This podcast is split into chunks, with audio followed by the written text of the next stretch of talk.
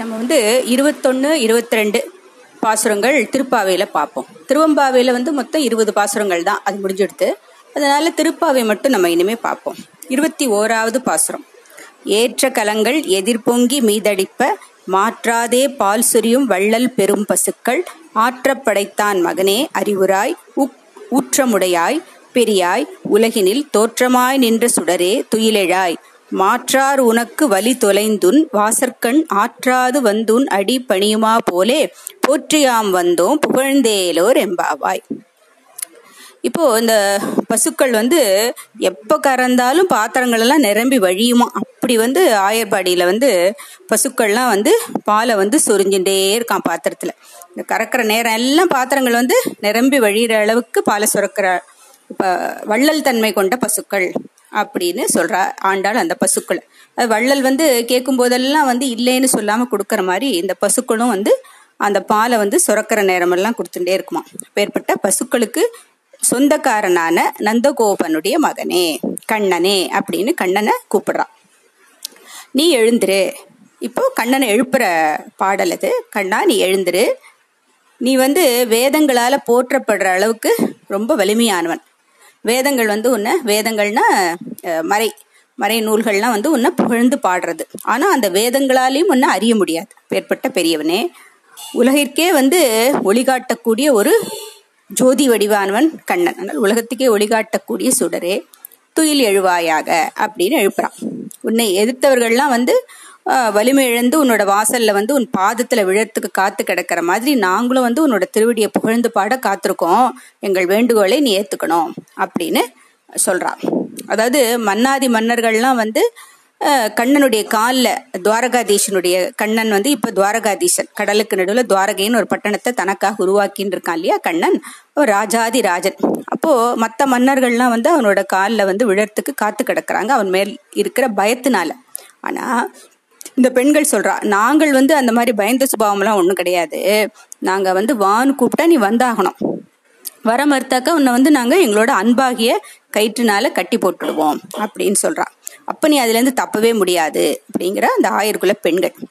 இப்போ ஆண்டாள் வந்து மாலைக்குள்ள ஒரு தலைமுடி இருந்து அதனால வந்து ரங்கனே வந்து அவளை கல்யாணம் பண்ணின்ற கதை நமக்கு தெரியும் இல்லையா? ரங்கன் ரங்கமன்னார் கதை தெரியும் இல்லையா? அது மாதிரி தன்னுடைய மாலைக்குள்ள புதைந்து புகை புதைந்து கிடந்த ஒரு தலைமுடியால் அவனை கட்டி போட்டுட்டாளே. ஆண்டாள் நாச்சியார். அந்த ரங்கநாதனும் அவள்கிட்ட வசமா சிக்கின்ட்டானே இதுதான் வந்து பக்தியினுடைய உச்சநிலை. பகவான்கிட்ட வந்து நம்ம முழுக்க அர்ப்பணிச்சுட்டோம்னாக்கா அவன் நம்ம கிட்ட இருந்து தப்பி ஓடவே முடியாது. ஏன்னா பகவான் வந்து அன்புக்கு வந்து கட்டுப்பட்டவன் அப்படிங்கறத சொல்றது இந்த பாசுரம். அப்புறம் அடுத்த இருபத்தி ரெண்டாவது பாசுரம். அங்கன் மா ஞாலத்தரசர் அபிமான பங்கமாய் வந்து நின் பள்ளிக்கட்டிற்கீழ் சங்கம் இருப்பார் போல் வந்து தலை பெய்தோம். கிங்கிணி வாய் செய்த தாமரை பூ போலே செங்கண் சிறுக சிறிதே எம்மேல் விழியாவோ? திங்களும் ஆதித்யனும் எழுந்தாற்போல் அங்கண் இரண்டும் கொண்டு எங்கள் மேல் நோக்குதியேல் எங்கள் மேல் சாபம் இழிந்தேலோர் எம்பாவாய் அதாவது கண்ணா எங்களை விட வந்து உயர்ந்த வீரர்கள் இருக்கார்களா? அப்படின்னு சில வீரர்கள் வந்து தங்களை பத்தி உயர்வா பெருமைடிச்சுப்பா அப்படி இந்த பரந்த பூமியை வந்து ஆட்சி செய்ய செய்யக்கூடிய அந்த அரசர்கள் வந்து உன்னுடைய வீட்டில் வந்து உன்னுடைய கட்டில் பக்கத்துல வந்து உன்மேல் கொண்ட பயத்தினால வந்து ஏதோ சத்சங்கத்துக்கு வந்து காத்திருக்கிற பக்தர்கள் மாதிரி உன் கட்டில சுத்தி அந்த வீரர்கள்லாம் வந்து நின்றுட்டு இருக்கான். அதாவது அவ வந்து தனிப்பட்ட முறையில எங்களை விட சிறந்த வீரர்கள் இல்லைன்னு பெருமை அடிச்சுக்க கூடியவ தான். ஆனா உண்மையில கொண்ட பயத்தினால உன்னுடைய கட்டில சுத்தி வந்து பவ்யமா பயத்தோட காத்து நின்றுருக்கா அது அது மாதிரிதான் நாங்களும் உன்னோட கட்டில சுத்தி நின்றுருக்கோம் அதனால எங்க மேர்ல வந்து அப்படியே கிணி கிணி கிணி கிணி கிணின்னு மணி அடிக்கும் இல்லையா? சின்ன மணி. அது வந்து எப்படி கிணு கிணு கிணுன்னு அடிக்கிறதோ அந்த மணியினுடைய வாய் மாதிரியும் தாமரைப்பூ அப்படியே மெதுவாக கொஞ்சம் கொஞ்சமாக கொஞ்சம் கொஞ்சமாக கொஞ்சம் கொஞ்சமாக மலர்ற மாதிரியும் உன்னோட சிவந்த தாமரை கண்களை கொஞ்சம் கொஞ்சம் திறந்து எங்களை எல்லாம் பார்க்க மாட்டியா? சந்திரனும் சூரியனும் உதிச்ச மாதிரி அந்த அந்த ரெண்டு கண்களும் இருக்கான் ஒரு கண் சந்திரன் ஒரு கண் சூரியன் இல்லையா? விஷ்ணுவனுடைய விஸ்வரூப தரிசனத்தில் சூரியனும் சந்திரனும் இரண்டு கண்கள்.